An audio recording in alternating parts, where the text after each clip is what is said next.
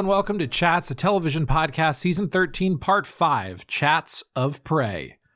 This is the fifth series in our season on shows misfortunate enough to be canceled before airing their 13th episode, which we've been calling 13 under 13. My name is Magellan, and this is our podcast, and we're hosting it. So we'll start wherever the fuck we want. Sorry, where we fucking want to get the quote accurate. And the we includes Alan. Hey, Alan, what's up? Hello. Good evening. And welcome to the show. Welcome to the best show this side of New or Old Gotham City, depending on who you're asking. Mm. Oh, okay. That's exciting. So we, we, we, we, we've been watching Birds of Prey, the 2002, 2003 TV show about, uh, you know, the folks in Gotham. You got your, your Huntress, your, your Barbara Gordon Oracle, your, your Dinah Lance Black Canary. Of course, Huntress's name is Helena Kyle. And we watched the finale of that show this week. We also then watched the 2020 film Birds of Prey, uh, which I feel like I should say no relation when I say that. Some relation. Some characters are named the same thing, but uh, very different creative objectives between mm-hmm. those two things. So we'll talk about the movie after the break. But first, let's let's close out our time with Birds of Prey, the aughts classic Alan, this time around we watched episode 13, Devil's Eyes. The teleplay was written by Hans Tobeason, the story by Adam Armus and Melissa Rosenberg. It was directed by Chris Long, and it aired on February 19th, 2003, I believe the same night as the previous episode. Is that right? Correct, right after the previous episode. Okay. What happened in Devil's Eyes? Well, John, a lot happened in Devil's Eyes. In the series finale of Birds of Prey 02, Harley Quinn acquires the power to hypnotize others with her eyes. She has her men kill a metahuman so she can test her new power stealing machine and decides to hypnotize all of New Gotham to be under her control. However, Harley finally discovers Helena's secret as the Huntress, and she persuades her to reveal the secrets of the Clock Tower, along with Barbara's and Dinah's true identities. Harley finally makes her move when she leads an all out assault on the clock tower, as well as taking Wade hostage, who cares, which leads to Barbara and Dinah to approach Reese, we care, to help them plan a counterattack to retake the clock tower, leading to all of the characters finally meeting face to face at the clock tower for an all out confrontation between good and evil. I should mention too that the episode ends with Harley Quinn being incapacitated or killed. What does what's Harley Quinn's fate at the end of Devil's Eyes, But Like well, we don't kill. That's that's like our whole thing. Ah, yes, yes, yes. We talk about this. She's incapacitated. Like you know, Batman just like breaks everybody's necks and spines and everything. Uh-huh. Uh-huh. Uh, Harley's gone. The girls are together. The guys are happy to be part of it. or dead. or dead, uh, in the case of some of them. And then that's Birds of Prey. What'd so, what do you think of this conclusion? You, what do you think? No, fuck. It's like you're playing Pong and the ball can't bounce back and forth, so it just hovers in the middle. Uh, like telekinetic. Mm-hmm. Uh gosh, Devil's Eyes. This is a very fun, very fast-paced episode of Birds of Prey. I love how quickly everything goes. Um, I think the character moments hit. I think the action absolutely hits. Um, I think that they use their clock tower set really well. Um, watching everybody be hypnotized and unhypnotized is kind of silly and fun. Uh, I think that this serves as a mid-season finale or a series finale, depending on what you're trying to do. And I'm really curious uh, when we get into it, uh, where we land on like how this serves or, or why we think that the show got canceled on this note. But I'm curious first, yeah. what did you think?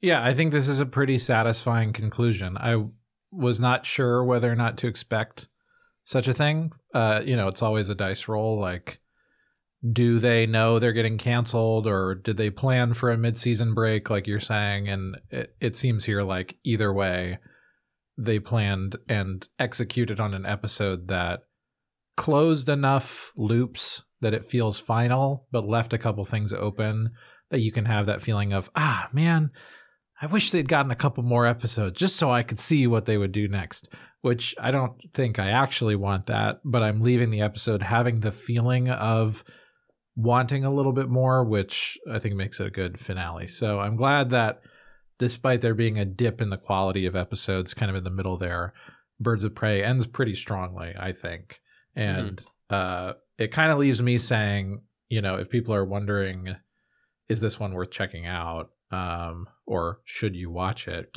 Oh. I think the pilot and the finale are good and worth watching. And I think there are episodes in the middle that are and episodes in the middle that aren't. But um, yeah, I think they I think they stick it here, which is nice. Yeah, I do too. I uh I want to we're we're also going to try to compose some sort of skip list if that's something you want to do. It sounded like from your notes. Yeah, I I would do it now. I think now's a weird time, but He's so romantic. He would do it whenever. yeah. Uh, I'll call Yeah. now. Well, first, I just wanted to say, uh, do did you want more? Were you left wanting more out of the Birds of Prey finale, and did you want a season two after the end of this?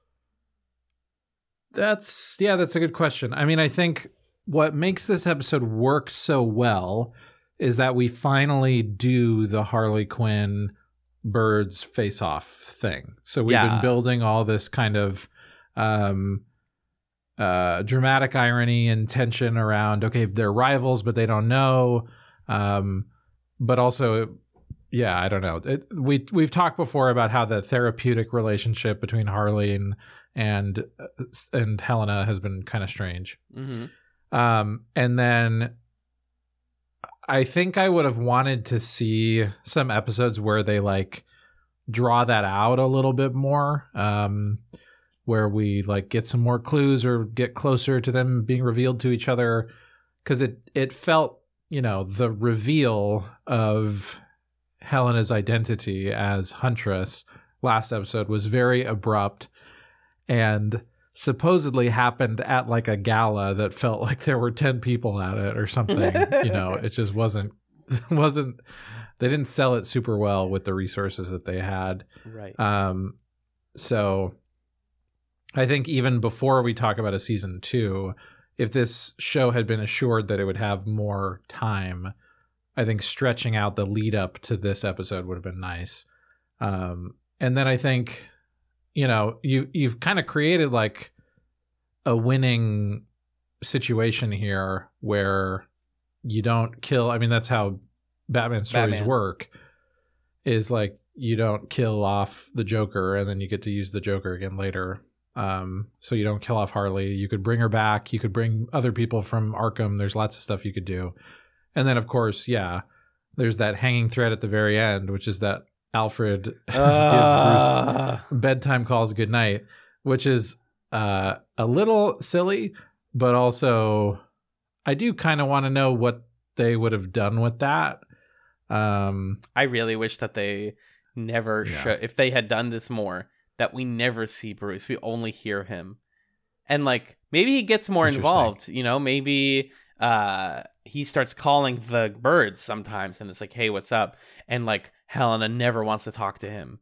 Or maybe yeah, it's just Alfred like asking him for advice and he's like, "You should tell them this." And he only ever talks to Alfred. Uh I thought Yeah. that was a really like a, a bit of a hammy like, "Hey, season 2, we got the thing that you guys wanted."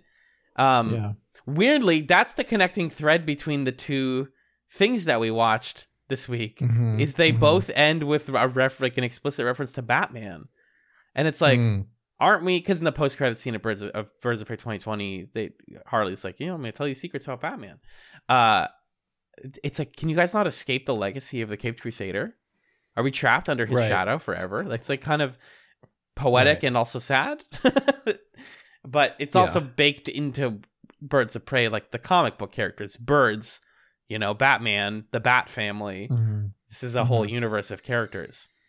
Uh, which, speaking of which, I actually just finally watched super timely uh, the Patrick H. Willems video on why they there's no Robin in the Batman movies, and Great video. really great video. We talk about Patrick's videos all the time on here, but that one's really good just because he he talks about like you know the ethos of the Batman films is to be serious and gritty, and there is and like the optics of having a young child with you kind of make it seem like you're in a kid show. But Birds of Prey 02 realizes that like no, like relationships between mothers and daughters, fathers and sons, family stuff like that is super nuanced and interesting and adult and can be used in really cool ways. And uh, if they did get a season two, I would love to see just more references to Batman and like actually talking to him or talking about him. Uh, because I think that's the next good avenue for Mhm. like Helena's character. Right. Yeah. It sort of raises this question to me.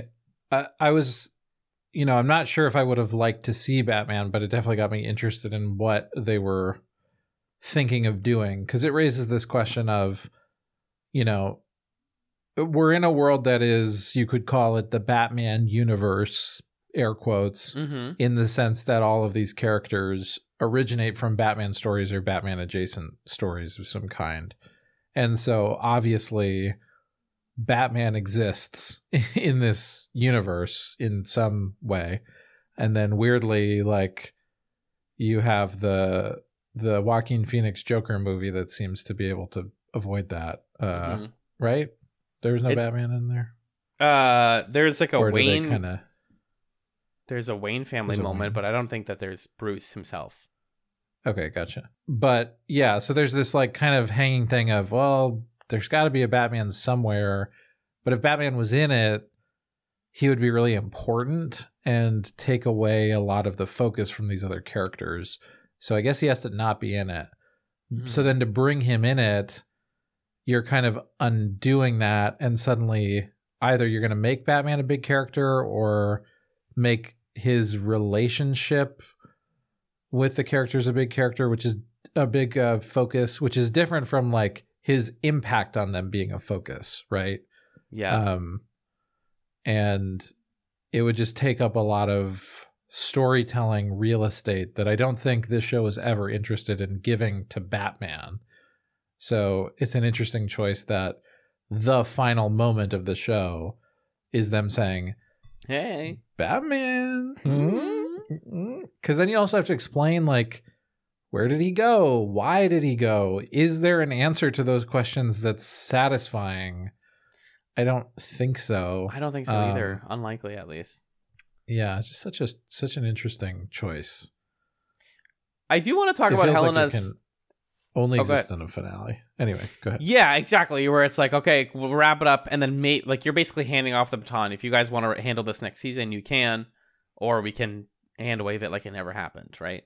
Yeah, um, right. I, I want to talk about in relationship to this, Helena's development in this episode, and specifically the internal Mhm. struggle to share things and to be open with people, which Mhm. is setting up like such a potentially cool arc for her now that she's like, okay, my identity's out there and I finally can talk to the people who I trust, which includes, unfortunately, her therapist, Harleen Quinzel, uh, who right away she gives up the entire ghost and says, like, hey, I've got these friends and we have a secret hideout. And it's like, no, stop. You can already tell this is going to go bad.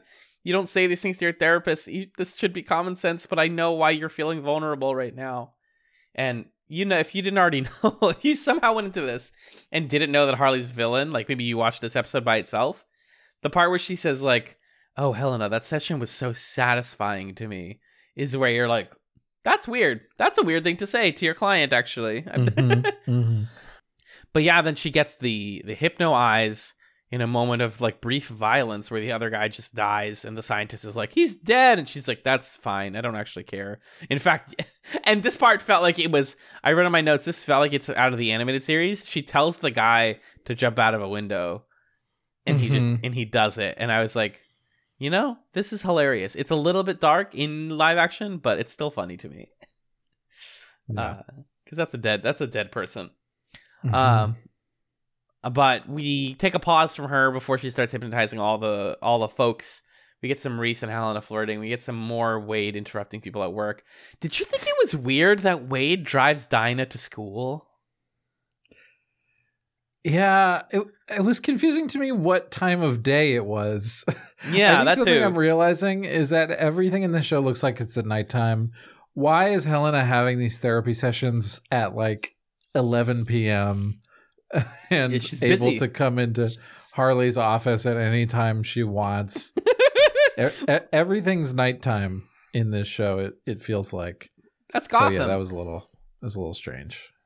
it, well, like that's Gotham, but then also if you want to do a high school story, high school doesn't happen at night. generally. So you can't have both Right. of those things. Right. Uh, I'll never forget the episode where Helena comes from like a party or something, and then in her outfit and Harley in her outfit are like, "You want to do a quick sesh?" That's so nuts. It's fantastic. yeah. And then we start getting people uh, getting hypnotized. Uh, we start with Gibson. It, I this is a weird thing to say, and I'm going to say. You tell me if you feel weird about it. The Okay. actor who plays Gibson, him, he seems like he was born to be hypnotized. Like Yeah. this is like the Yeah, perfect thing to happen right. to him. I think that's exactly right. It almost felt was- he was pretty good comfortable. I was like, yeah, yeah, he will get uh Yeah, just hypnotized. It was the first time that Gibson made sense to me. uh, Mhm. really as like I'm the guy who is like Harley Quinn's lackey and I just sort of do what she tells me to do. Like it almost made me forget that he has a another state of being that isn't this. Um cuz it's also so fun for her to like kind of slap this guy around and say oh, go hey shut up or go give me this thing. It was like a nice uh compliment to her character. yeah. Um, yeah, and he's that actor's pretty good at at doing that sort of characterful, hypnotized guy stuff. He's just yeah, he's funny. And like again parts that that felt like the animated series to me when Harley's like, "I want you to go mad," and at first it's like, Mm-hmm. "Oh, it's funny," and then it's like really sad and scary that like yeah, he's just stuck in that mode until we break hypnotism, and yeah, it's like problematic, but that's like the Harley Quinn vibe is like we're gonna tiptoe Mhm. around like a mental health talk in a kind of twisted way. Uh, yeah, So it really worked for me that I was like, oh, that's like so scary that she just told him to go mad or whatever, and he's like, or lose his Mhm. mind, and I didn't feel comfortable with that. But uh the fact that, Ugh, God, Helena, God bless you, girl, but she was like. My friend is acting, and I'm taking her words here. My friend is clinically insane. So yeah, let me just take him to my therapist, because that's how you Mhm. fit. Like you know, he's, she's not the Pokemon Center, the mental health Pokemon Center. you don't just take him to her to be like, "Can you fix him?" yeah, yeah. So it's just so like convenient and silly. But then she gets hypnotized. She knocks out Barbara. Alfred again pulling out the the goat powers. He has smelling salts just at the ready for when Barbara's Uh-huh. knocked out. I was like, "Whoa, that's you know what, Alfred Pennyworth, you would have smelling salts handy." yeah. And this is where the plot gets kind of dumb because um, Barbara decides that the only way to handle a bad guy like Harley Quinn is to get on her legs again and use the coupler. Mm. Just why? Like, lit- they tell me why she thinks that in any way her being able to walk is going to be a competitive advantage in this situation. Because she doesn't even fight until the last scene of the episode. And even then, it's for like two seconds. And so Yeah. what happens is Harley comes back. They have like a choking fight that doesn't get even too intense, and then she loses. And it's like, what?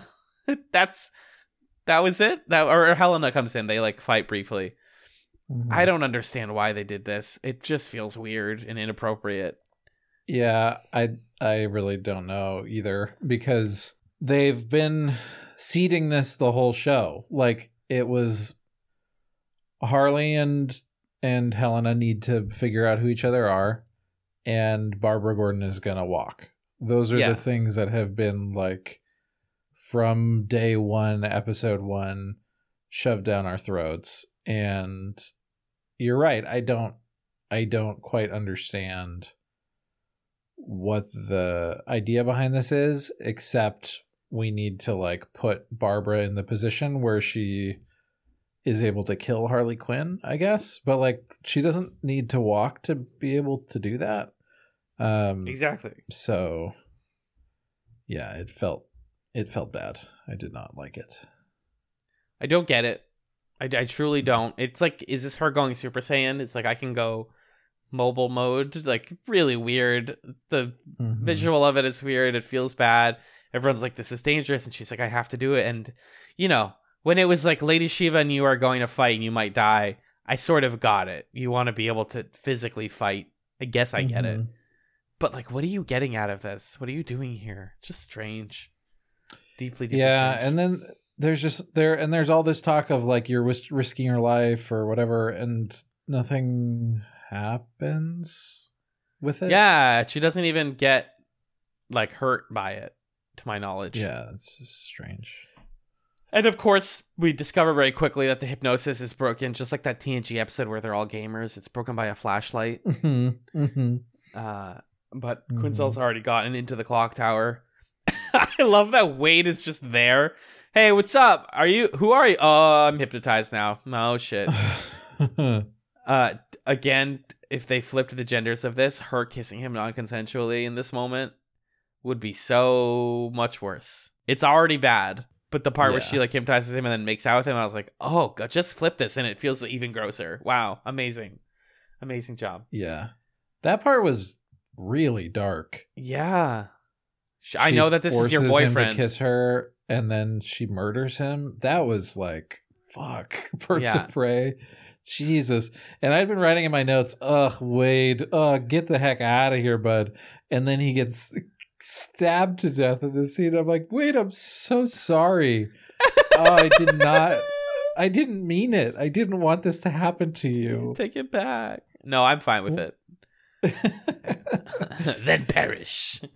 Oh, right, right. I mean, you know, finally, uh, like it's a guy getting killed to motivate a woman. I guess I, I don't know. There's something something about that, but it just, I think for me, it was less like don't do this and more like it just harshes the vibe so much. it's like too much for me, for because everything else, like you were saying, is so cartoonish Mhm. hey buddy jump out a window uh hey you know gibson bark like a dog. What kind of dog? Or what kind of animal? I don't know you decide. Like so much of it is is is goofy. Yeah. and then that part is is like grim dark Rest in peace to Wade. Gone. yeah.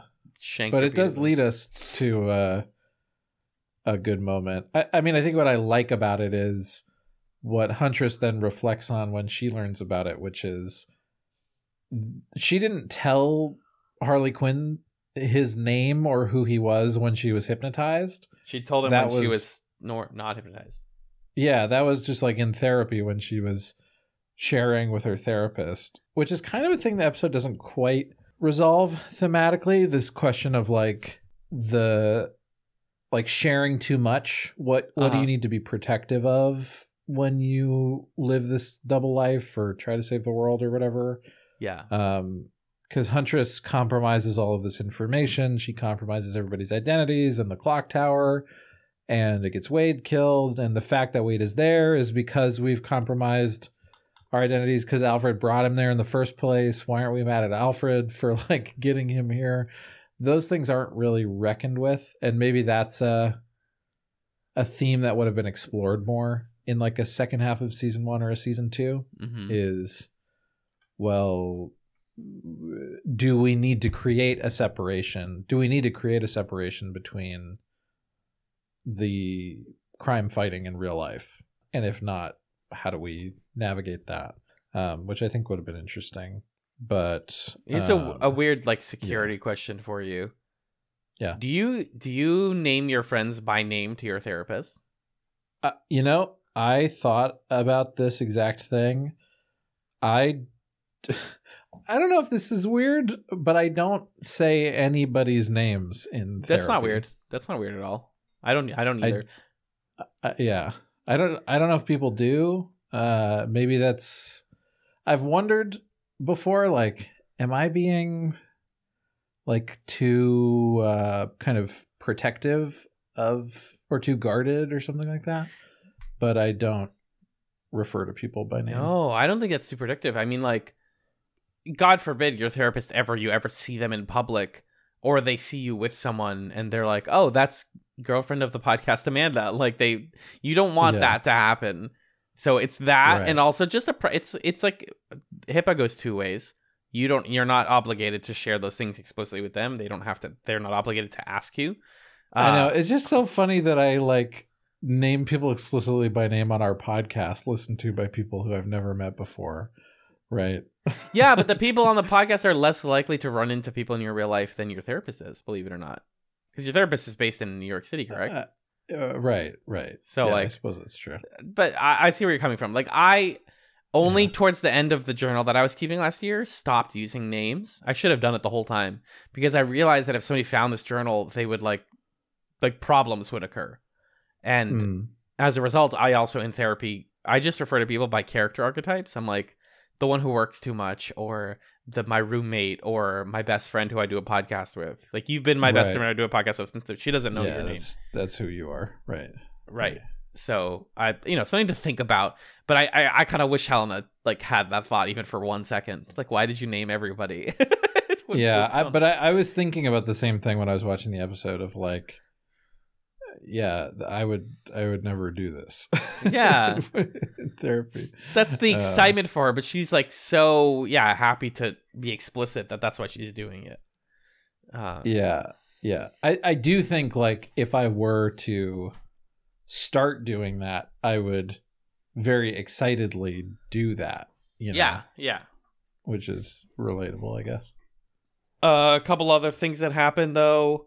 You know, there's the break in. Alfred has a gun at one point. He gets hypnotized, but then he's not really hypnotized. he pulls a gun on Harley Quinn, which is badass. He says, "Buttle this." so silly. Alfred, you're a You little king. goofy guy. Put that down. Helena, when talking to Reese about her identity crisis, also slaps his butt gently. Yeah, I Uh, caught that. I saw that. Great little emotional moment that's punctuated by a butt touch. That's romance to me. Mm-hmm. Uh, and then they take care of Harley, and everything's fine. They have a great big fight scene. This is one of the better fight scenes of the show. Pretty good. Pretty good fight scene. Yeah, lots of good emotion, and you can actually see things. I feel like the fight scenes early in the show, I was like, I don't visually understand what's going on. Uh, yeah. But then we get two moments of like winks and nods here. Reese and Alfred, while like in synchronicity, sweeping the background of the scene, are cleaning the tower. And one of them talks to the other one and mentions Robin. Yo, is this, do you know Robin? Didn't he have like a, a kid that hung out with him? Oh, yeah, Robin. Oh, that's a whole other story. D- Do you think they would have done Robin in season two? I hope so. Um yeah, because there's there's also that moment where where Harley Quinn was like, "Oh, all of you, like how many are you?" And Huntress, it seems like she was going to say, "Well, you know, there's other people other places, but we're the only ones in the clock tower or whatever." Like I think they and they've made a lot of references to Dick Grayson, Yeah. Jason Todd, like named these people by name. So Mhm. I I fully believe they would have gone there in a season two, um, which I think could have. I think that would have worked for me to have like one of these Robin guys, and if he's Nightwing or something else or whatever name you want to give him, comes into town and Barbara and Huntress know him and Dinah's meeting him and now we're talking about like being Batman's kids and how do we feel about that like I- I think that would have worked. How amazing would it have been if the episode split instead of introducing a new Greg was like, oh, Robin's back and Helena's dealing with another uh, guy. Except I guess like they have a crush, they have a romance, and that wouldn't Mhm. make sense with Helena and Robin. But still, like, yeah, I would have loved to see Robin in season two or three or whatever. Mm-hmm. Get the guy in there. Yeah. Uh, so there's that, and then there's the moment you referenced, which is right as everything wraps up. Alfred takes a call. Apparently, he's been having regular calls with Bruce Wayne, and just like talking about his like legacy and hey, the girls are doing all right. Thanks for checking. Yeah, and then Batman just hangs up on him and he Perfect. checks the phone like what the fuck? Did you just hang up on me? absolutely on You point. jerk. He would do it. Yeah. He would say "you jerk" while smiling to himself and like sitting back in his chair. Yeah. I love that. I love that relationship. Um, that's the episode though. It's kind of a clean finale. Uh.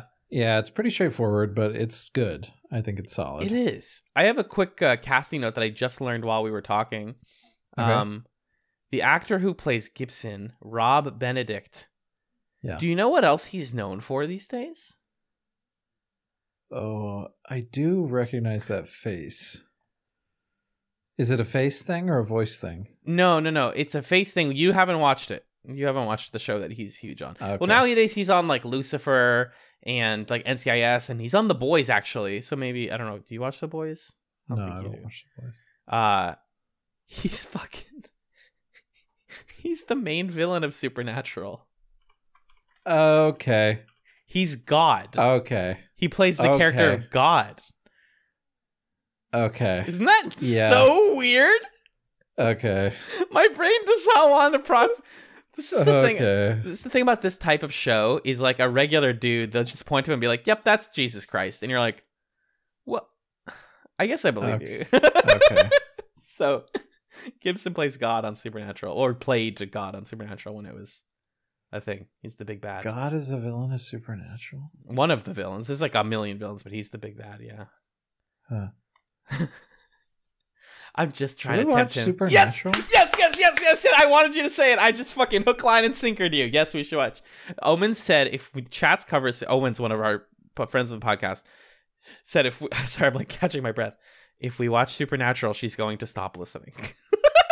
Really? yeah, she like doesn't want us to cover it. I don't know. Why? I don't know. I also don't feel like we're chatting Supernatural is where I leave for good, and Alan and I stop being friends. Was this said like unprompted, or what was the context of this? We were talking about Supernatural. We were talking about like 13 under 13 stuff.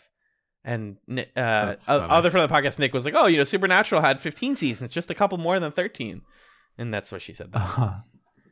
Uh, Interesting. I would of- love to pilot it. Yeah, I don't. I don't need to watch it, but one of my best friends is uh, the biggest Supernatural fan out there, so we would have to, we'd have to, we'd have people to recruit if we did that. But that's more Yeah, than an it would also take us like take us like five years to watch or whatever. It'd be Exactly. pretty funny. Anyways, God on Supernatural. Uh, story notes from this episode. It seemed like Helena and Harley were gonna kiss. Yep, yep, yes. that was Yes. cool. Okay. I- Unfortunately, I the liked- 2020 movie makes this basically explicit. I liked that it was such a confusing moment for both of them. Like it I don't think it was Harley's intention and then they both kind of found themselves in that spot of like, wait a minute. Are we about to kiss right now? And then they didn't.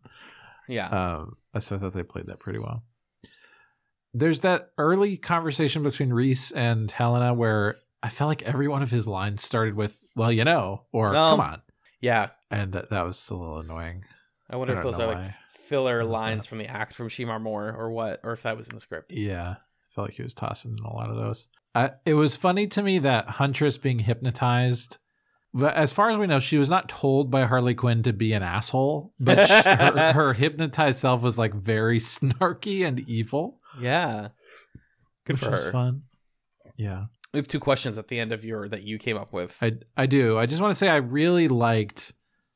I thought it was thematically very satisfying that we returned to this idea of vengeance and do we kill and that kind of thing because Dinah's had a moment of crisis related to that. Helen has had a moment of crisis related to that. Yeah. And Barbara's always been the one to tell them, we don't kill, it's not what we do. We have to do things the right way. And now in the last episode, for Barbara to be the one who's going to do this and for Huntress to talk her down, uh, to talk her down from killing the person who has like fucked with Huntress the most and betrayed her trust and uh, used the information Huntress gave her to cause all this harm hmm for Huntress to be the one to say like, look, I get it, but you have to take your own advice. And I love the line where she's saying, like, you always told me that you know we we vengeance is a way to like dull the pain, but when we felt less, we were less. Right. Ooh, Yeah. that's good. That's good stuff. Very, very written by a writer line, but I'm into it. yeah, I I really liked it a lot. Um, so I thought that was a pretty satisfying emotional climax for this show. hmm Um, I did have. Oh, sorry. Go ahead. I was going to segue to your two questions. Well, who would you have cast as Batman? 2002, Yeah, yeah, yeah. either James Van Der Beek, if you want to go for like sexy CW, James Vander Dawson's Creek. from Dawson as Batman. Yeah, I want to be like gruff. Uh, Interesting choice. 2000s man. I just googled He was he was only like twenty something in in two thousand. Okay, we need someone a little older. Yeah, Usher. Usher Raymond. Let's fucking go. Uh, Ooh, jo- I need to go older. Josh Hartnett's too young. Mhm. Everyone's so young. Ben McKenzie's a sweet little lad. God, these lists of like 2000s men are great. I don't know. Get a little, maybe get a little spicy. Get a little British with it. Give me like uh, Orlando Bloom or something. Okay, okay. Yeah, I'm looking up actors born in 1970 because they would have been 33 at the time. Okay. And let me tell you, yeah. how about Ooh. Nikolai Coster-Waldau? really good. Really good. I, I'm Batman. Uh, That's my Nikolai impression. Okay, let me give you another one. Actor born in 1970. How about Ethan Hawke? I'm on the same list as you. Yo, please, please, Ethan Hawke as Batman. How about Nick Offerman? I am the knight. oh my god, how about Matthew Lillard? I feel like he's he still would be a little fresh faced in 2002. Probably. That's like probably. peak Scooby. He That's like Scooby Doo. slowly. Yeah. Yeah. Vince Vaughn.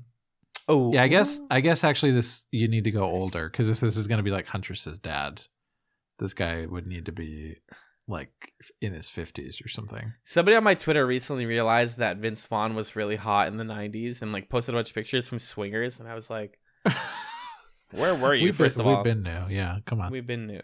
Also, we should rewatch swingers the next time we hang out. I thought of, I talked about Swingers the other day. I can't remember. Why. That's a that's a movie I want to watch with you because I watched it with you the first time and it felt like a not like it's such an Alan and Michelle movie, but it's like a movie you watch with your boys. You know, yeah.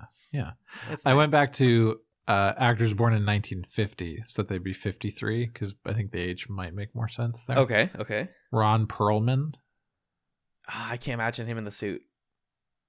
William H Macy, Getting there. Ed Harris. Ooh, really good. Actually, really good. I feel like he's played Okay. Batman. Okay. Yeah, maybe. Oh, Gabriel Byrne. Whoa. Whoa.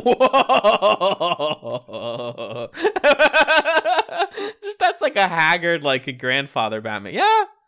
Yeah. I just wouldn't want him to talk. He doesn't have like the voice for it. He's got a great voice, but not Oh, oh, oh, oh, oh, oh, oh, oh. Patrick Stewart. It's done. No, it's done. it's done. Actor born in 1950, Bruce Boxleitner. It's done. Whoa my god. You just hit me like a ton of bricks. It's over.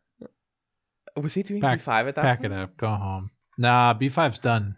by Oh, he's point. good. He's good to go. Yeah. He had no Brucey other B. gig going on. Brucey B. That's perfect. You nailed it. Bruce Boxleitner as Batman. He'd be the perfect Batman. The I can't believe it. perfect Batman. Seriously. What was And his name's in 2000? Bruce. Come on now. Come on. The guy's name is Bruce. Shut up. Shut up. It was That's so right there for us. It was right there. He was in Tron 2.0 in 2003. That's a great game. Outer Limits. I loved it. It was a good video game. Uh, okay, your other question, and let's be quick about skip this. list. Skip list. Okay, I'm gonna tell you what you should watch. You tell me yes or no.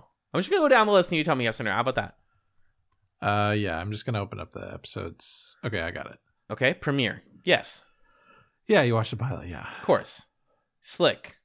This is the Liquid Man. Uh, sure. I think uh, you do a little Harley scheme. It's a nice table setter. I think we liked it one fine. Yeah, agreed. Pray for the Hunter. Um, this is in the maybe pile. Like if you want the how do metahumans work in Yeah. this world, but it's not necessary. But I'm gonna give it. I'm gonna have three categories. It's like a you gotta watch it, You could you watch it. and you don't need to. Okay. Three birds and a baby. Hard yes. That's a that's a yes. That's a hard yes. Yeah. Okay. Sins of the Mother. Um. Yeah. I think that's important. Some things will not make sense to you if you don't watch this episode. Yeah. Uh, Primal Scream. Um. Gang of Thieves. Uh, It's a little bit of yeah, it's a Harley. maybe. It, that's a that's a maybe one. I think it was fun and fine, but not necessary. Yeah, the biker club is really fun. Yeah.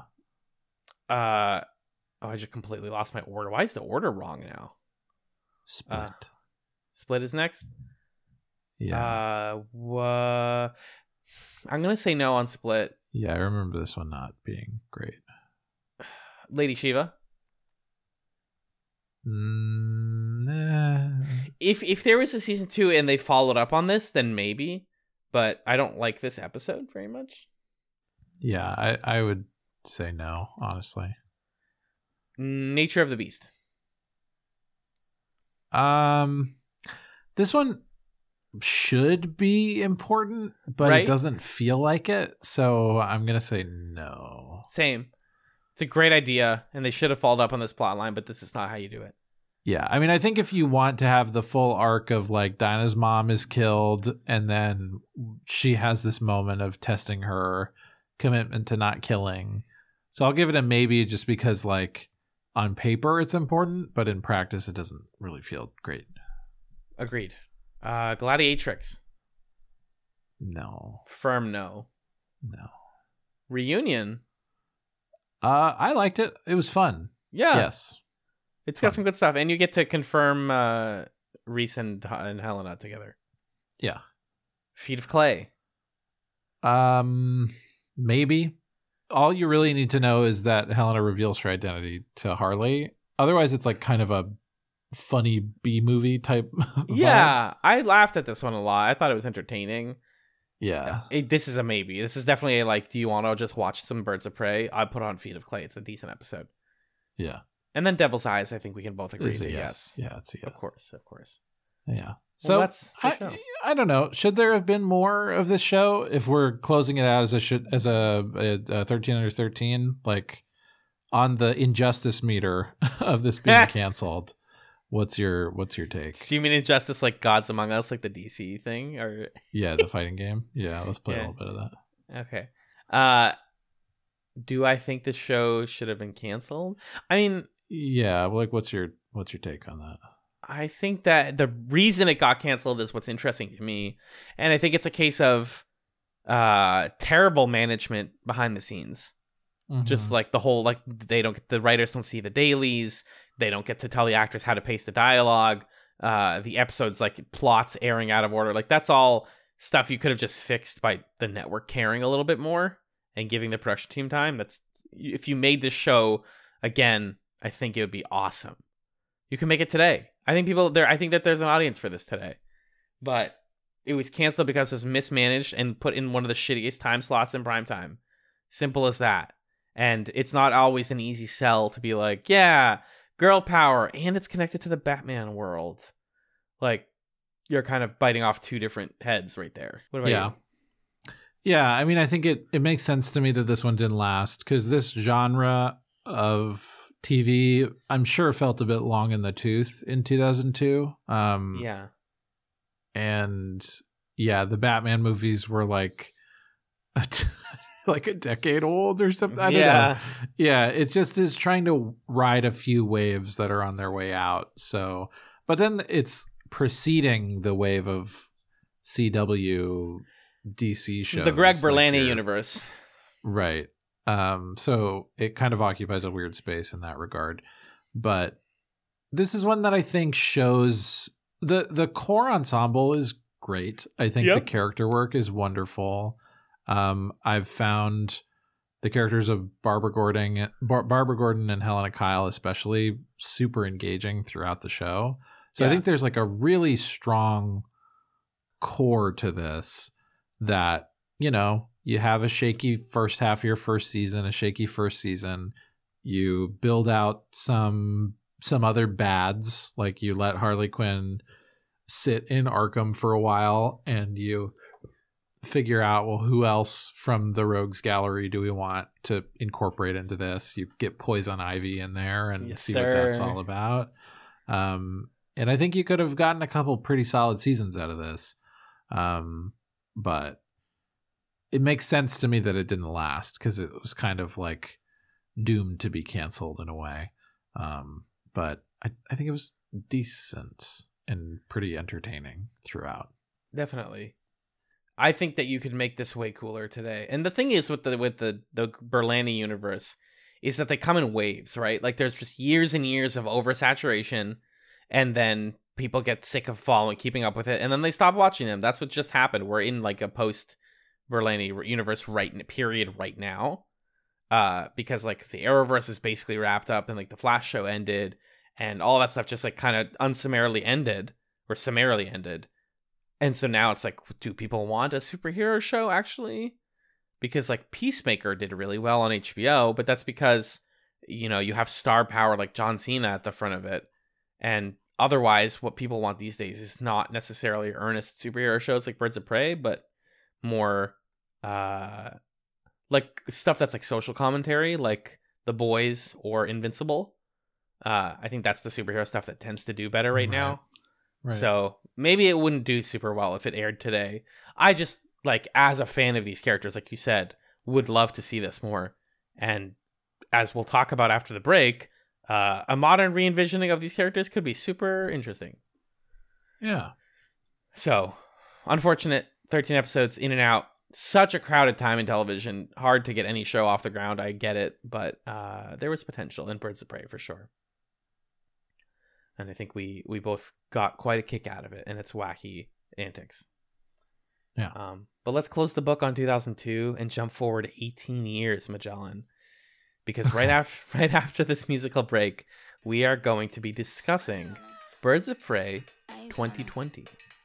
I ain't tryna.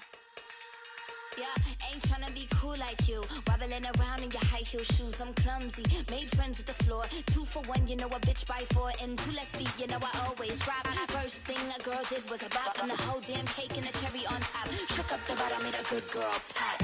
You ain't even here to party. Welcome back to Dutch Chatz of Prey. Last week, you may have noticed that I said hello and welcome back, which feels really weird. I'm still Alan, he's still Magellan, though. Yeah, you got that right. Yeah, that's true. Snappy yeah, you dialogue. got that right. Snappy, relatable dialogue. Girl power! Uh, so, folks, as we mentioned, we've wrapped up Birds of Prey 2002. There are no more Birds of Prey television shows to our knowledge. There's the Ah. Harley Quinn animated series, which I've heard is great, but it's not really in the chat's wheelhouse, in that Ah. it's not old.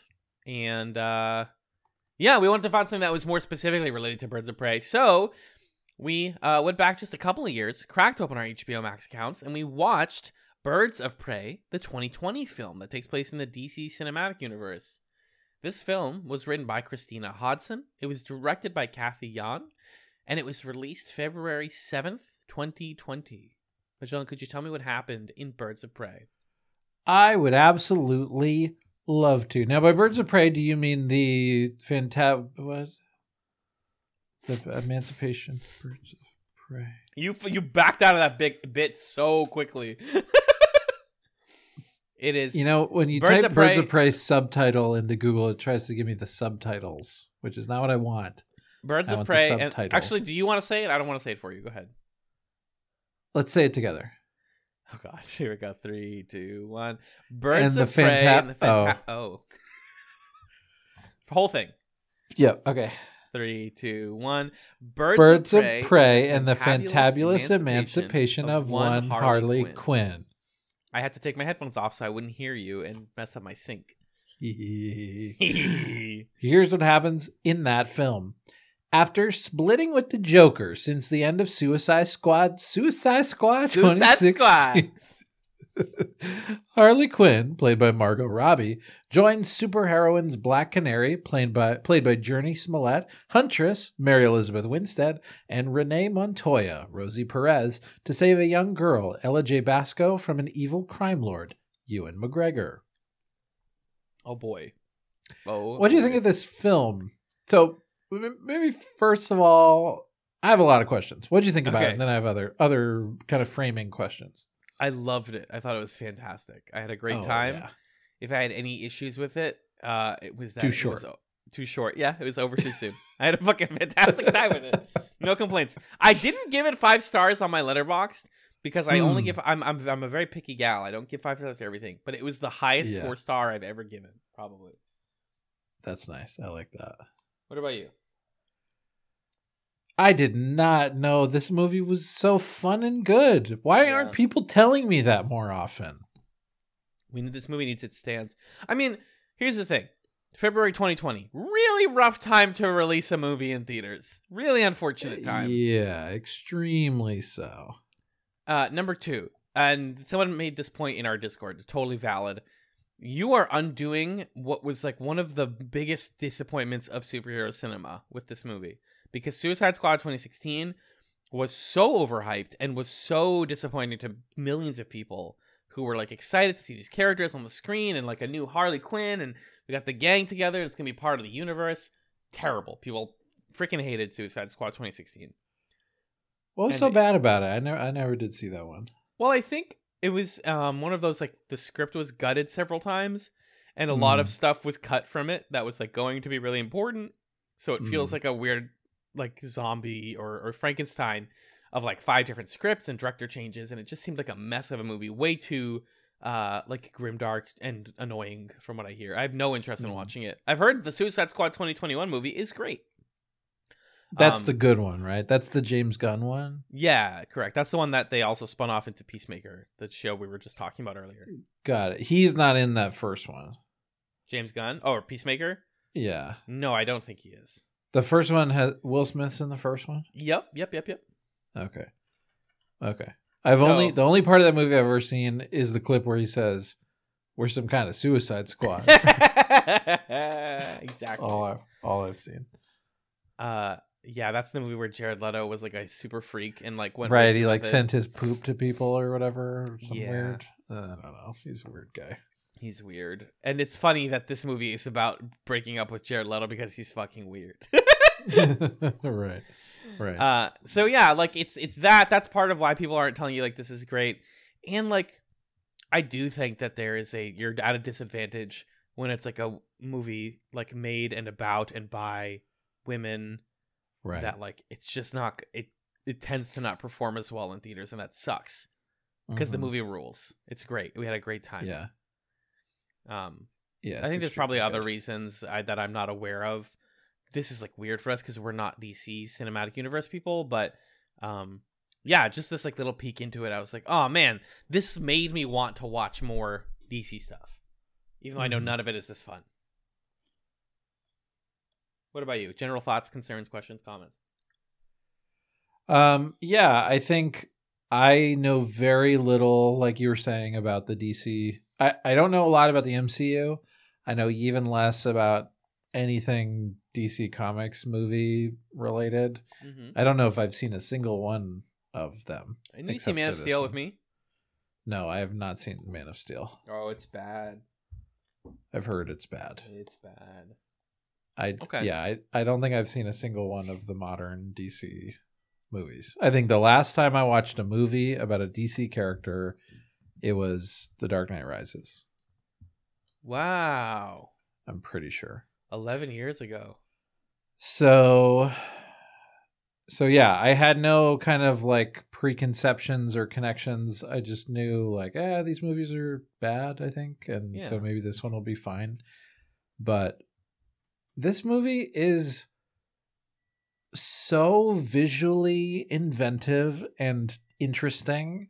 The Yeah. script is so tight and funny and like does this impossible balancing act of tone where it's like cool and like fuck yeah but also kind of absurdly cartoonish and making fun of itself constantly it's it's like a it's a high wire act this thing and Yeah. uh, it's a marvel of a piece Oh. of storytelling oh whoopsie Put the cuffs on him, boys. Sorry and then you know it turns into a superhero movie in like the last 20 minutes or whatever it gets kind of boring but It's a little quippy. It's a little like, yeah, we're yeah big fighty like action time but even just the first like 15 minutes of this film are unassailably perfect cinema Yeah.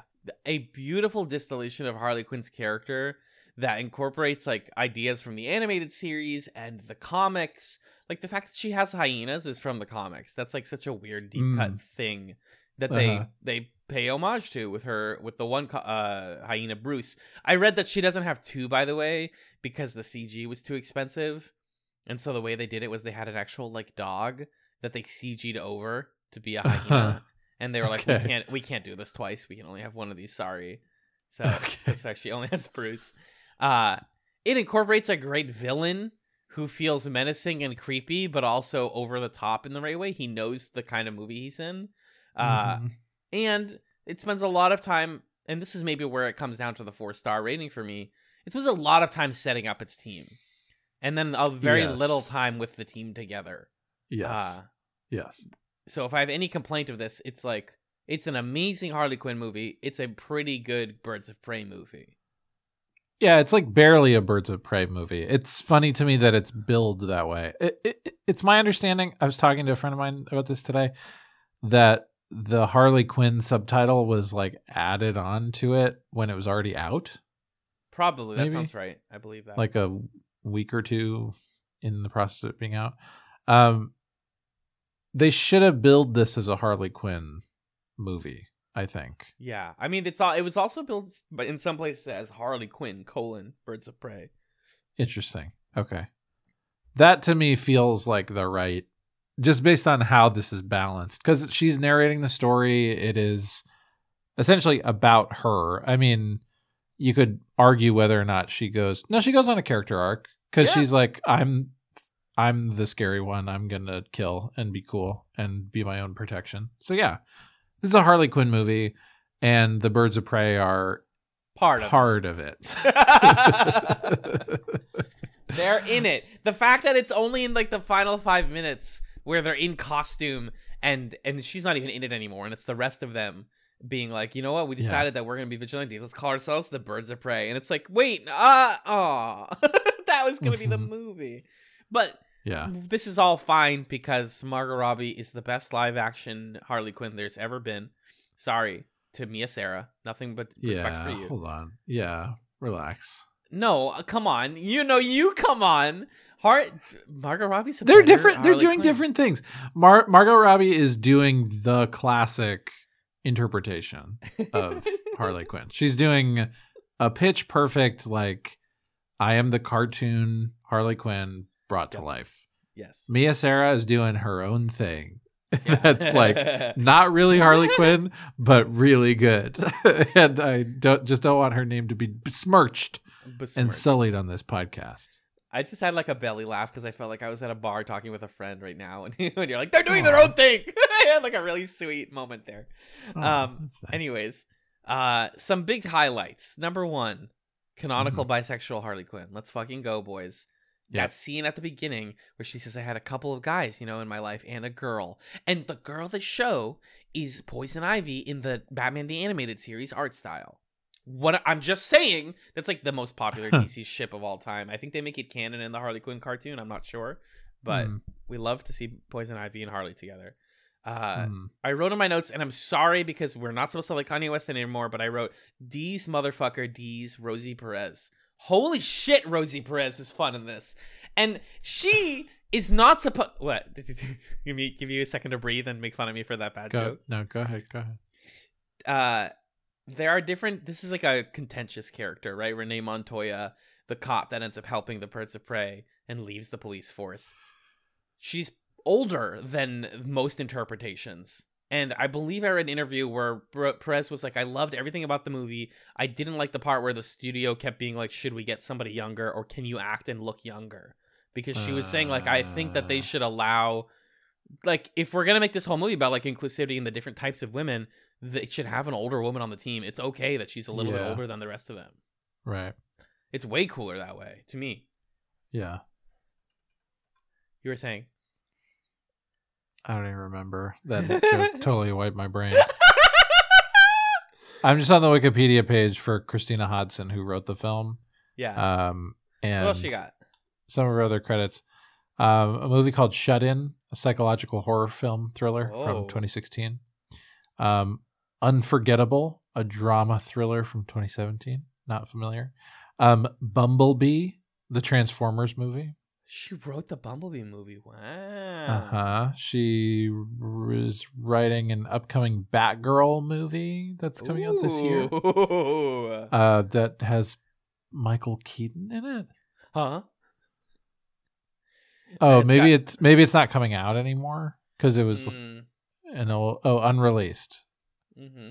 Oh, this is the show that yeah. This is Oh, like this the biggest show. No, no, no. I'm sorry. This is a movie that was going to be Max exclusive, and it got pulled because they were like, "This isn't going to be good enough."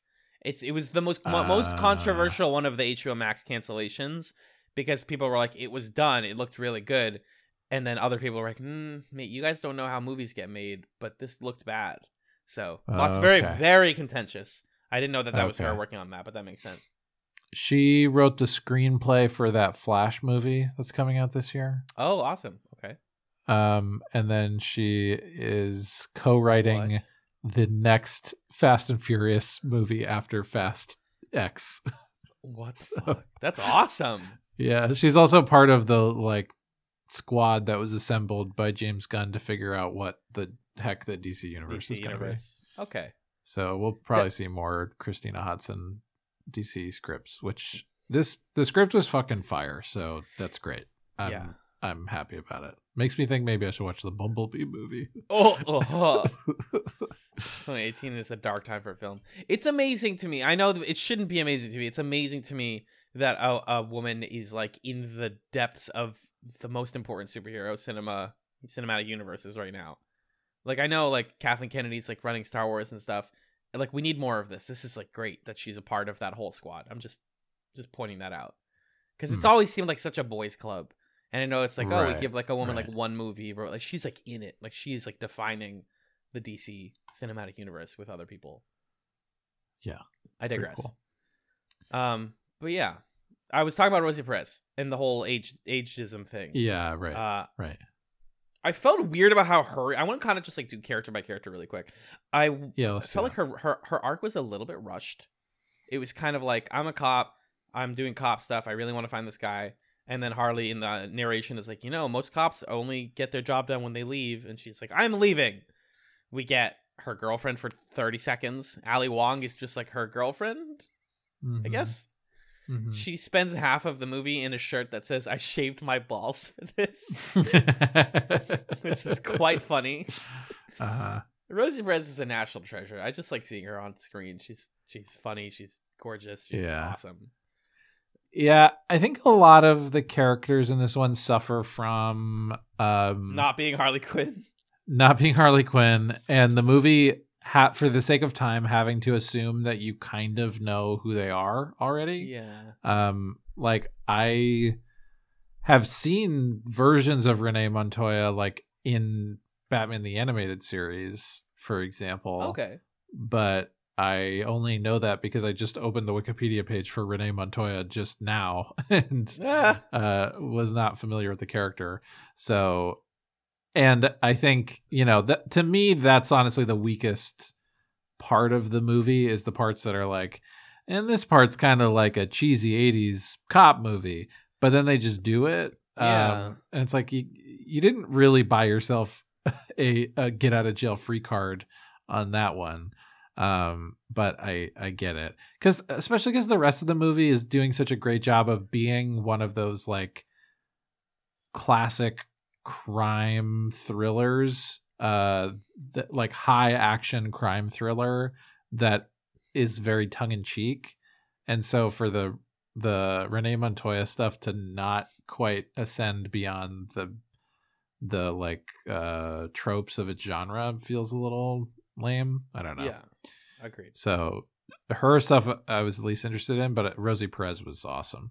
She's just fun to see. And once she's like Yeah. involved, like her in that whole theme park sequence is like so fun because she's, you know, she's shooting people. She's looking cool. She's Yeah, making yeah. quips. I'm like, yeah, there you go. We got the character where they needed to be. Yeah. Um, What do you think of um oh sorry, go ahead. so just gonna pick Dinah Lance next because Yeah, that's what I was gonna say. I have a big crush on Jurnee Smollett. The thing with this movie is everyone's hot. Men, women, everyone is just really hot. It's like not distracting. McGregor, Ewan McGregor, hundred percent. Chris Ali- Messina. Chris Messina's nuts. We can't talk about him. we'll Ah! talk about him in a minute. Sorry, I- sorry. sorry. uh, hold on, hold on, hold on, Dinah, on. Dinah Lance. Jurnee Smollett, incredible. Journey Smolderet, more like it, because holy crap, that Wow. scene where she's singing at the beginning and then the like waveform turns into her name. Beautiful little bit of like text editing.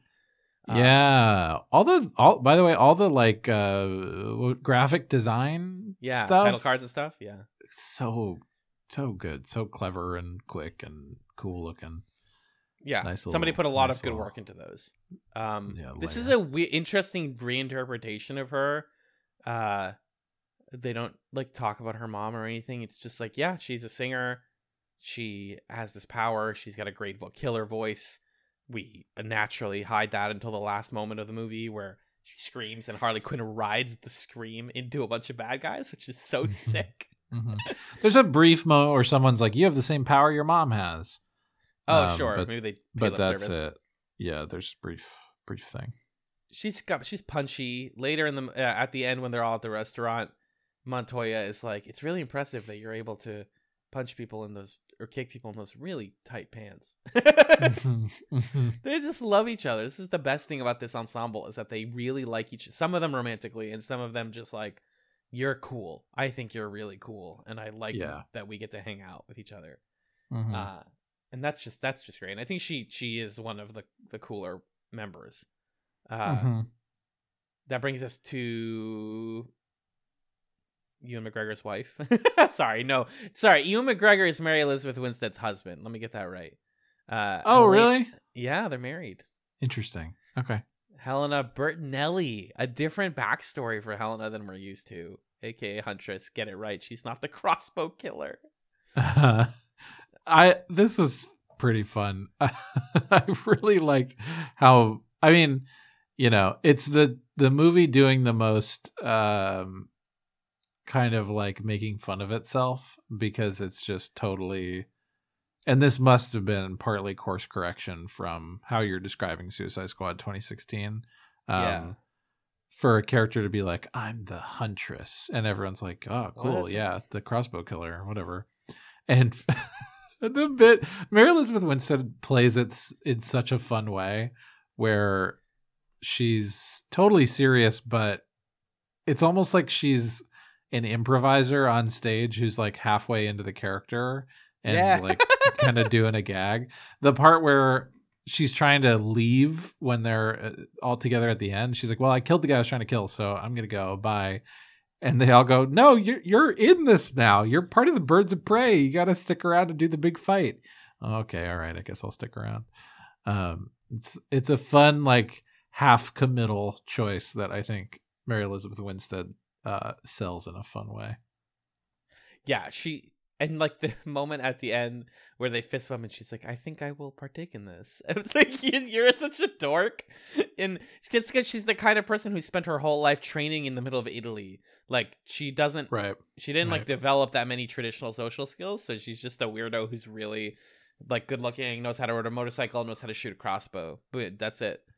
Yeah. It's it's almost it's like a send up of the huntress character. Like, and of Batman too. oh yeah, Like, let's make fun of this type of. I'm gonna go train, you know, for decades and then come back and fight and yeah, okay, but you're kind of a dork when you do that. So exactly. I, It's I a- liked it. I wanted more of her. I wanted more of everyone, honestly. Uh, Yeah. and then of course Ella Jay Basco, uh, goddaughter of Dante Basco, Chatz alum, by the way, Chatz alum, yeah. from Hook eh, on our commentary chats of Hook, as well as our coverage of Avatar: The Last Airbender. Um, as Cassandra Cain, a character who used to be mute for a lot of um the comics, which they pay Mhm. lip service to by having her not talk for the first five minutes, and then she's like, uh-uh. "Anyways, what's up, guys? it's me." Um, I don't know enough about Cassandra Cain to know that this is a wild deviation from how she's portrayed, because she's like an assassin, and she's older. They chose to make her a, ch- a child here. How did you feel about Cassandra here? Uh, I similarly didn't know anything about the character and how she quote unquote is supposed to be. So I was just like, okay, I guess this is a thing that there's like a kid who hangs out with Harley Quinn. Yeah. Um, I thought it was fun uh, because it gives once they're together, it gives Harley Quinn kind of a different dynamic to bounce off of, and Yeah. I liked how Harley kind of discovers like her own sense of self worth and like badassery from being this kind of twisted mentor to this this kid and Mhm. seeing herself and her life through Cassandra's eyes. Like when Cassandra comes to her apartment and Harley's like, I know this place is a dump. And Cassandra's like, this is awesome. yeah, so Uh, cool. eh, You know, that moment where Harley's like, okay, yeah, I am fucking cool. Yes, let's do that. Mhm. Um, so I enjoyed that. I think it was the right. I I don't have any opinion on if it made sense to alter the comics character in that way, Mhm. but there being a kid character felt like the right choice to me. And it's tough, right? Like she's super duper young. I don't know how old Ella Jay Basco is, but I'm pretty sure she's very 2006. So 14 years old. Oh my god. oh my god.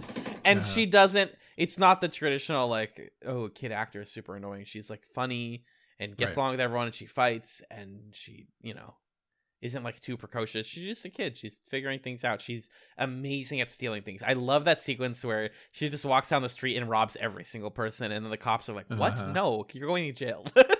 yeah. And she her her decision to swallow the diamond being the like driving force of the movie and why we need to protect her is is quite funny. Yes. Agreed. Uh, and then last but not least, uh, the man himself, Ewan McGregor, Roman Sionis, the villain of the movie. Hoof. Can he do any wrong? Can can can you do anything wrong? I don't think so. He's just He- so shitty. He's extremely, extremely fun in this film. Just gobbling up the scenery. That one of my favorite scenes, the one where he's talking with his with Chris Messina, uh, who's basically playing Stop! himself in this movie. Stop! I Um, can't accept that that's Chris Messina. I refuse. From the newsroom. Um, yeah. but they're talking and he's like a crossbow guy what i like crossbows i want to own the crossbow guy and then dinah lance comes in and he gives her a tour of all these things that he's like stolen or just Oh, shouldn't yeah. have uh and he's like when he's talking about the shrunken heads and he's like yeah so this culture you know they like shrink their enemies heads and whatever and now it's like an ornament on my wall ew so cool. i love that he might as well be saying like, "Isn't that fucked up?" yeah yeah Isn't that weird that I have this? Like, yeah, it's super duper lampshading that that type of character, but he's Yeah. so silly. Once he puts on the mask and goes serious, like he manages to be silly and threatening. Uh, yeah the, the scenes where he's genuinely menacing and like intimidating people and unpredictably cruel uh work i think sometimes it's hard for me to look at Ewan McGregor and be like okay that's i have to see the character like yeah, suspending my disbelief was tough but i don't think that was his because of him i think he was doing a, pretty good job yes. Uh, yeah whereas with Victor Zsasz, I'm like, I I can only process this if I don't think about Chris Messina under all of that makeup. It's the only way this Victor Zsasz, a very famous, not very famous, but a very commonly used Batman villain because he's a Hmm. little bit of a sicko and he's an easy villain to punch. He likes cutting Right. people's faces off. He's like a classic. He's in the Arkham games in a big way. Like the Hmm, okay. writers love Victor's Zaz, and him being Sionis' like lackey, who's like, I don't care, dude. Just tell me who to cut open. And the scene, the best Chris Messina, is that same one you're talking about, where he keeps interrupting them to just tell Sionis more things. He's like, so anyway, so I have this mask or whatever, and then from the other side of the room, he's like, Harley Quinn broke out. he's like, can you don't bury the lead? Like, what? so Yeah. funny. Um, yeah, I, I love a pair of, of of shitty dude villains. They're they're great. Um, Mhm. what were some other things that you really liked about the movie or wanted to d- dive into? um let's see We talked about the visuals, that police uh, break-in scene that gets rewound because the film has this like cool narrative Mhm. conceit where Harley is like so eager. She's an unreliable narrator, and so she's so eager to like get to the good parts of the story that she forgets the exposition, and then this movie spends the whole middle third expositing, and then it's like, okay, now Yeah. let's get back to the beginning of the movie, and which is so smart. It's such a great way to pace it. yeah, if you're gonna do all because- this exposition, you might as well do the action first and then do the talking afterwards. yeah, because those, again, that first like 15 20 minutes. I mean, let me just walk you through some of the things that happen, right? There's Yeah. like an animated intro Love where it. Harley's explaining her relationship trauma with Uh-huh. her parents and her Catholic school and her and the Joker and different things like that. Yeah. Um and then we do like I'm crying and I cut my hair in the mirror Yeah. scene and that involves her cutting her ponytails a little bit shorter, which is so funny. I'm tattooing myself. I'm throwing knives at the wall at my ex boyfriend's face. Um, I'm buying a, a hyena and feeding somebody to it, pouring Cheez Whiz into my mouth. Um, then I'm going to the roller derby and like beating people up at the roller derby. to Barracuda. yeah. Well, no, this whole time I hate myself for loving you is playing oh, which is excuse me. a great song. By the way, the music in this movie is Off impeccably chosen. So good. Doja the Cat. fact that yeah, the fact that we are like heading to the final confrontation and it's you know, every every trailer has like the slow dramatic version of a popular song. yeah. Oh. and in this movie it's hit me with your best shot but it's like the slow dramatic like hit me with your best shot kind of thing. away. It's like so God, funny. so so I usually good. hate that trope very much, but it's funny in this because it feels like, you know, they know a little bit. right it, it feels self-aware um so we do that great montage we do this really interesting oner in the club where we're like fast forwarding and seeing harley bop around to different parts of the space. Um and we have this great moment where she blows up the chemical plant. She breaks into the police station with the glitter bazooka. And then the movie does a really good job of calling back to those kind of anchor points as it Mhm. introduces you to the other characters and brings them into the story. Um, so yeah, I just think that opening set of scenes is bananas, and then they can use that to kind of make the exposition more interesting as the rest of the movie goes on. Um, You know, there's so actually really a, like a fan theory about that police station break in that she's that it's hitting- like a real gun. yeah, something. yeah, but in her story it's not exactly. Because she's hitting them with beanbags, and maybe she just doesn't want to accept that she's like killing people, or she feels Mm. like weird trauma about that. So she, in her unreliable narrator story, is like, "Oh, I I blew them up with confetti," but yeah either way, I like the because this is an R-rated movie. They could show that, but right instead, it's like it's almost more clever that she's knocking them out with beanbags. hmm and there's a, a moment where she shoots a guy in the head too and like kills him. yeah when um it's the guy who's like about to one of the the bounty hunter guys who's Yeah. gonna take cassandra and is holding her harley like shoots him square in the forehead Oh, fun. Okay. but maybe It's that's a moment all. where it's like that feels like a justifiable Right. Justifiable violence. Totally. Yeah. Um yeah, so that's great. The egg sandwich scene. Iconic. This is the what like, and it's an anchor point for the movie. It's so important. hmm She wants comfort. She wants the thing that makes her happy and like feels safe. And women eating, we're like enjoying the act of people eating and enjoying food together. And she wants to just Mhm. have a fucking egg and cheese sandwich, and that's okay. It's beautiful. It's triumphant. It's like filmed like pornographically, like the scene where the guy is like cracking the two eggs. It looked like a it looked like a Burger King commercial. Babish has made this burger or this um sandwich. By the Oh way. yeah, yeah, I believe it. Uh, I, Margot, I thought it was I thought it was so funny. the part where at the end of the the chase when she drops the sandwich, and then she's talking about like basically like I you know I put so much at risk. Like I'm learning that this lifestyle.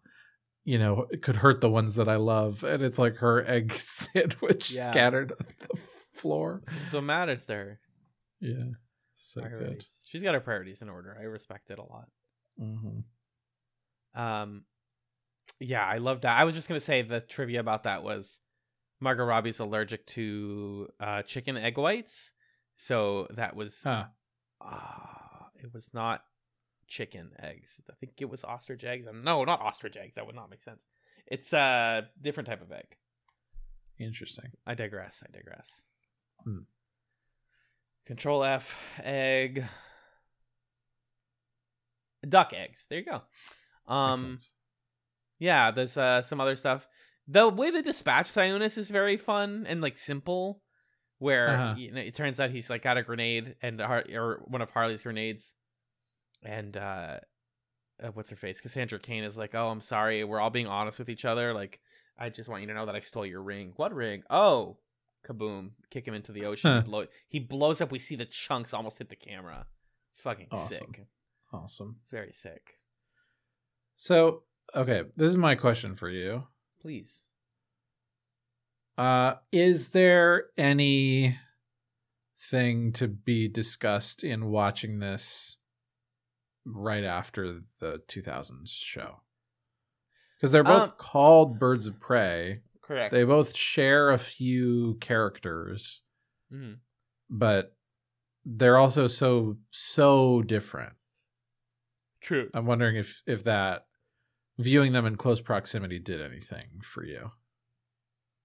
Uh, I think that yes, like when I come out of thirteen under thirteen shows, often one of my thoughts is, how would this work today if we could just do it again in the current TV landscape? And Mhm. you probably wouldn't do Birds of Prey in the current TV landscape because it, it's not like marketable. It's not a three season arc kind of show. I think that they could rework it and make it about like plot arcs and character development entirely and not do villain of the week stuff and it might succeed. But it would work really well as a movie. And I think this is an example of like a first movie in what I would have hoped was a Birds of Prey series. Um that it would be this loud, colorful, brash thing as opposed to 2002's like kind of drab, gothic, almost like like dark, evil in aesthetic. Um I think it's just a different way to interpret that. And in 2020 you need a reinterpretation of like what is Birds of Prey and redefinition. So it's just it's so f- interesting holding these next to each other and going one is dark and brooding and leading into the aesthetic of the time. The other one is deliberately bucking the trend of our time where superhero movies are gray and boring and instead it says what if we're colorful and loud and feminine and you know and middle finger to the world?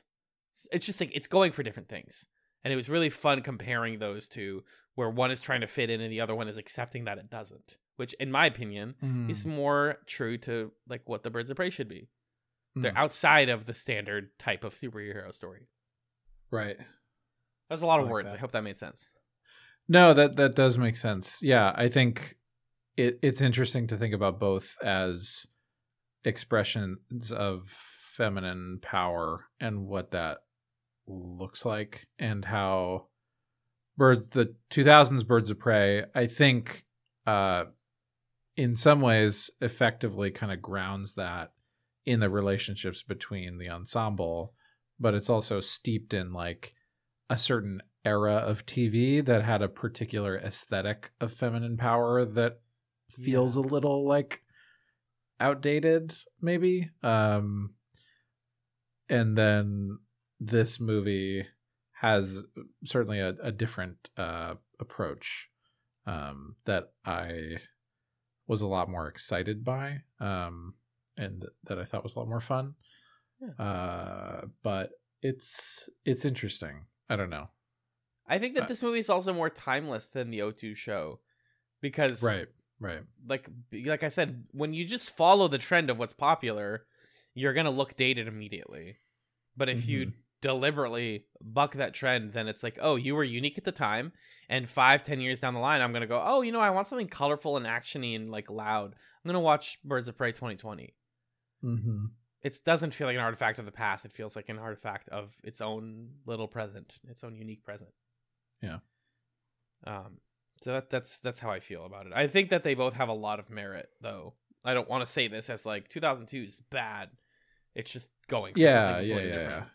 Right. Yeah i think this is uh, I, I think kind of what i'm saying about it is like Birds of Prey 2002 took like tropes and a style that was kind of outdated at the time that it was doing it and did it well and this movie is doing its own thing um and that's kind of two different things Now imagine if Mia Sara did a Marilyn Monroe sequence where she's in the red dress. oh my god that sequence i forgot about it Yeah.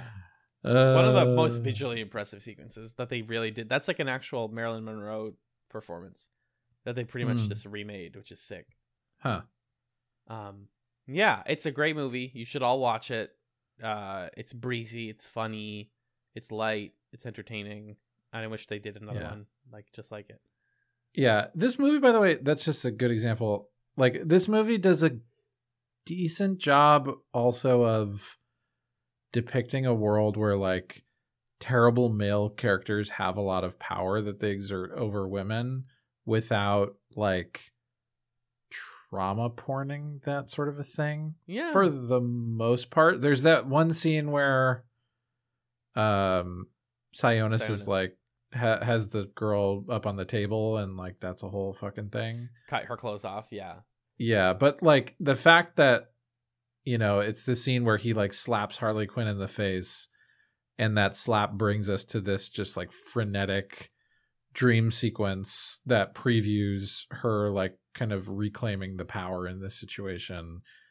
There's just something about that thematically and visually that's really cool to me that we don't use that as a moment to like like reduce harley quinn or or weaken her. We use it as an opportunity to display her inner strength and sense of the world that she dreams for and Mhm. like that's just a cool it's just cool i think um and i think a lot of movies can miss the mark on that sort of thing but i really It's a- liked it in this it's one. a me too man it, uh, it's a very self-aware acknowledgement that that the depictions of things like that have changed because just compare J- JP Manoux's character in birds of prey 02 who's like Mhm. i want to have sex with you and his superpower is related to the metaphor of being a pervert of being you know a predator Right. whereas uh sionis does not have a superpower that makes him a creep he just is a man with power and that inherently Yeah. makes him creepy. We don't have to couch it in a metaphor because he just is that. Like, right I think that's actually it. Actually hits a lot harder without having to be like, I'm gonna, f- you know, do nasty. St-. He doesn't have to do that. I don't have to do a character like that. He just has that one moment where you're like, oh my god, he could he could make people do whatever he wants if he's not stopped, and that's enough Right. to tell you, yep, this guy's creepy. This guy's disgusting. We need to defeat him. Yeah. And they even still manage to be a little silly with it, where like Harley a lot for the first third of the movie or so keeps listing out gr- people's grievances with her. This like great series of sequences where she's running away and everyone she sees is like Harley. I just think it's funny that she lives in a place full of people who hate her. Like, good for you that you just yeah you and know- she like doesn't know their names and doesn't move. She's just like, I still live here. Like, whatever. The sandwiches here are good, and I don't know any of these guys, but I know they all hate me. And when they do the list of grievances for Sionis, did you pa- if you paused on that at all? Uh, one of them said uh, things he doesn't like about me, and it was like, you know, I called him like Sai Sai or something. Like I called him a nickname, or I yelled too much, and then one of them was like, just having a vagina, like just being a, just being a woman made Uh-huh. him hate me. yeah one of them was vo- voting for bernie also Whoa, confirmed. Harley Quinn votes for Bernie Sanders. That's Yeah. true.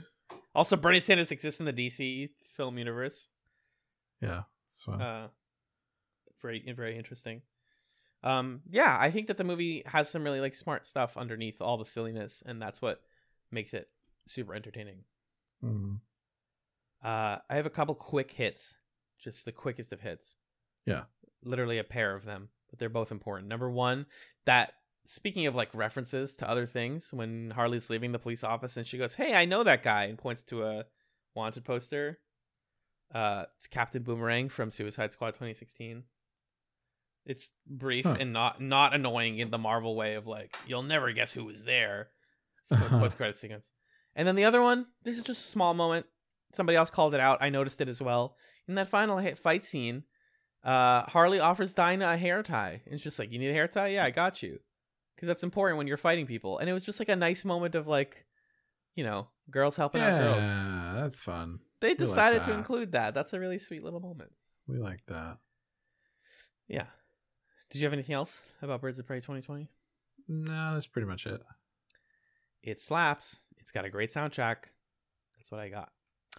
Um and that, dear listener, brings another chapter of 13 under 13 to a close. I believe that's 5 completed, right, Magellan? Yep, that's right. Wow, 5 out of 13 done. Yeah. So after this episode, we're going to take a little bit of a break on the main feed. We're going to take about two weeks off from new episodes, but I think you'll probably get like reruns of Patreon stuff, right? We Yeah. could do that. Um, and then we'll come back after that with a should you watch episode, which will drop. Let me give specific uh, release dates here so that everybody Yes. is on the same page. That should you watch episode will release on May 21st. So, have we decided that we're watching um that one thing? Tiny beautiful people. Things, tiny beautiful things. Tiny beautiful things. Yes. We have decided Yeah. that. Okay, cool. So we're gonna watch the Hulu show hmm Tiny Beautiful Things based on the life of Cheryl Strayed, the advice columnist. Dear Sugar, right? Yeah, good job. Okay. That was all from my head, actually. Believe That was, I could tell, and that was really impressive. Thank you. Um, so yeah, we will do that for May 21st. It sounded like a few people in the Discord were interested in that. And then we will start our sixth 13 under 13 series, which will close out this uh, trio with a return, our final return to the Ben Queeniverse. Yes. Watching Powerless. So you want to tell us about Powerless and what to expect? I do. The year is 2018. The name of the place is Babylon 5. 2016. I'm so sorry. Following follows the staff of an insurance company specializing in products to protect defenseless bystanders from the collateral damage of superheroes and supervillains. Created by Ben Queen, starring, and I'm not kidding, Vanessa Hudgens, Danny Pudi, and Alan Tudyk. Not to mention Ron Funches. And Christina. Kirk, but she's like you know the Ben Queen of Queeniverse, Christina Kirk the goat, and Ron Funches. Yeah, what's going on? Is this show Wow. good? It was recommended to us. squad. It's it's an official DC licensed sitcom. It's it's not gonna be good, dude. I can I smell it, and I'm excited for that. Yeah, what if it is? But what if it is? I'm ready for this one to be interesting. Yeah, yeah. So that, We'll that's the next thirteen under thirteen. Um, what's next, Nigel? Um, uh, should we tell people anything about after that? Probably not yet, right?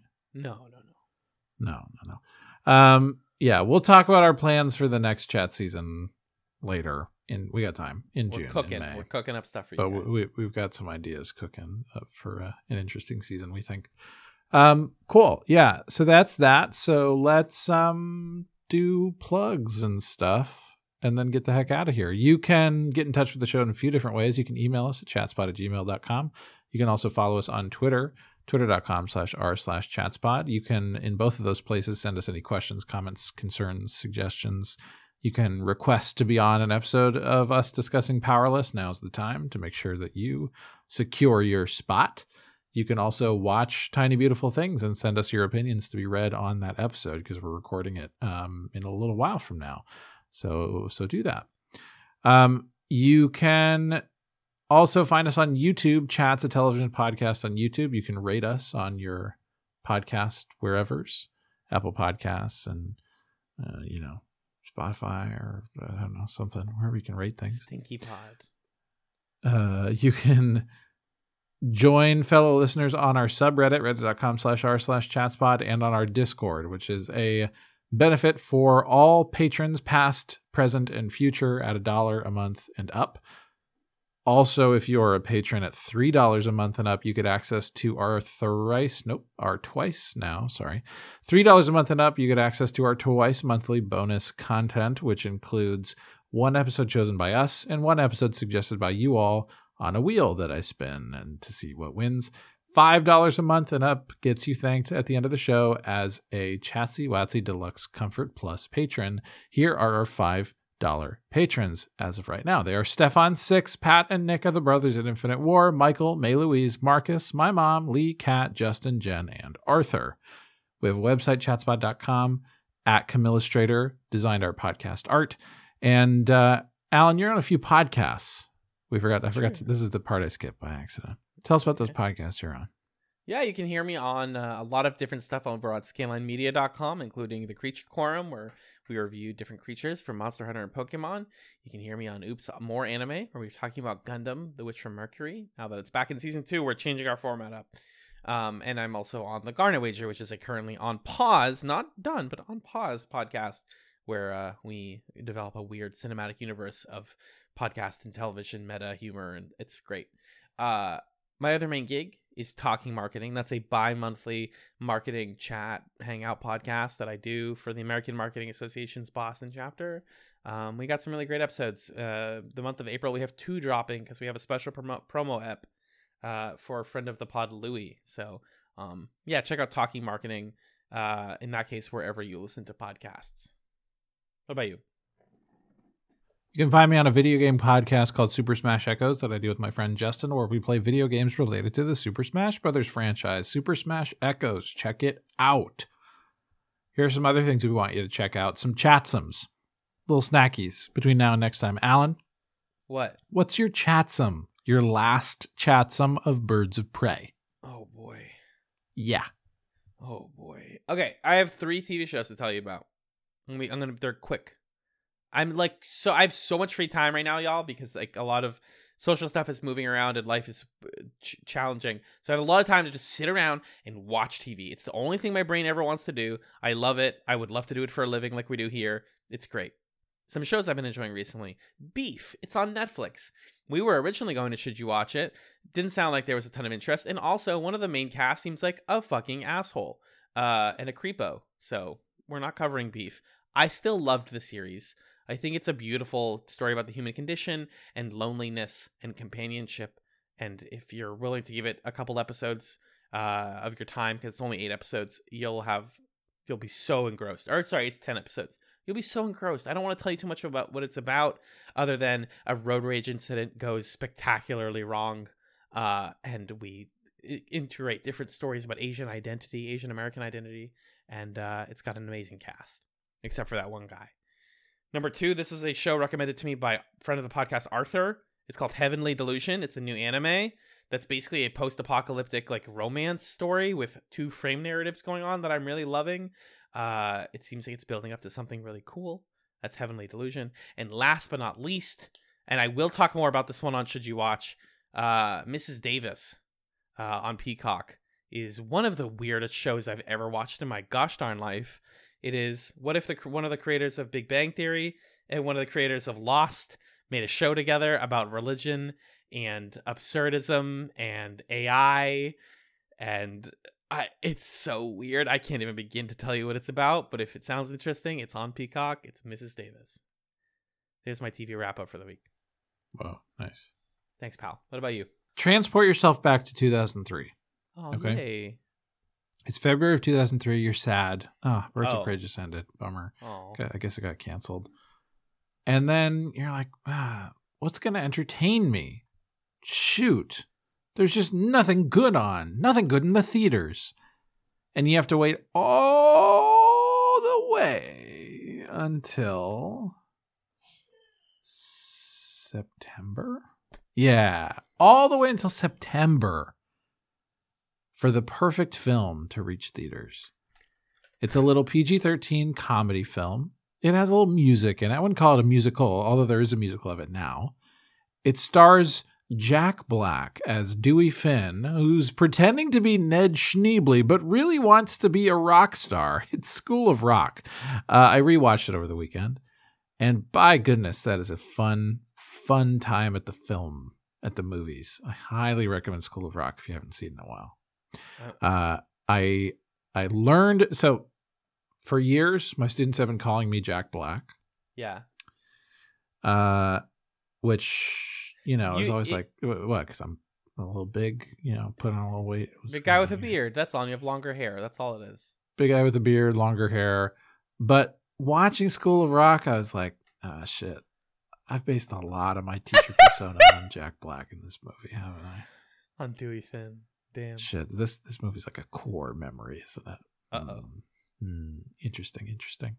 Um, but you know, he does gold standard PBL in that room in that movie. So, what are you gonna do? We love gold standard PBL. Pro- problem based learning if you're nasty. Project, project based learning. Fuck. No, It's a good but try. it's problem based learning if you're nasty. It's project based Right. learning if you're correct. Right. I love that. So, School of Rock. It was fun. Watch it. Check it out. That's all. Or don't live your life. Live your truth. Or don't. Yeah. Live we your, gave you, we live gave you TV. We gave you movies, and uh, we gave you an episode of the show. So thank you for listening to our coverage of Birds of Prey. We hope you enjoyed it, and we hope you enjoyed the episode. Thank you to Magellan for being the poison ivy to my Harley Quinn, because although we're far apart, uh, they can't keep our hearts from each other's. oh. And thank you so much for listening to Chatz of Prey.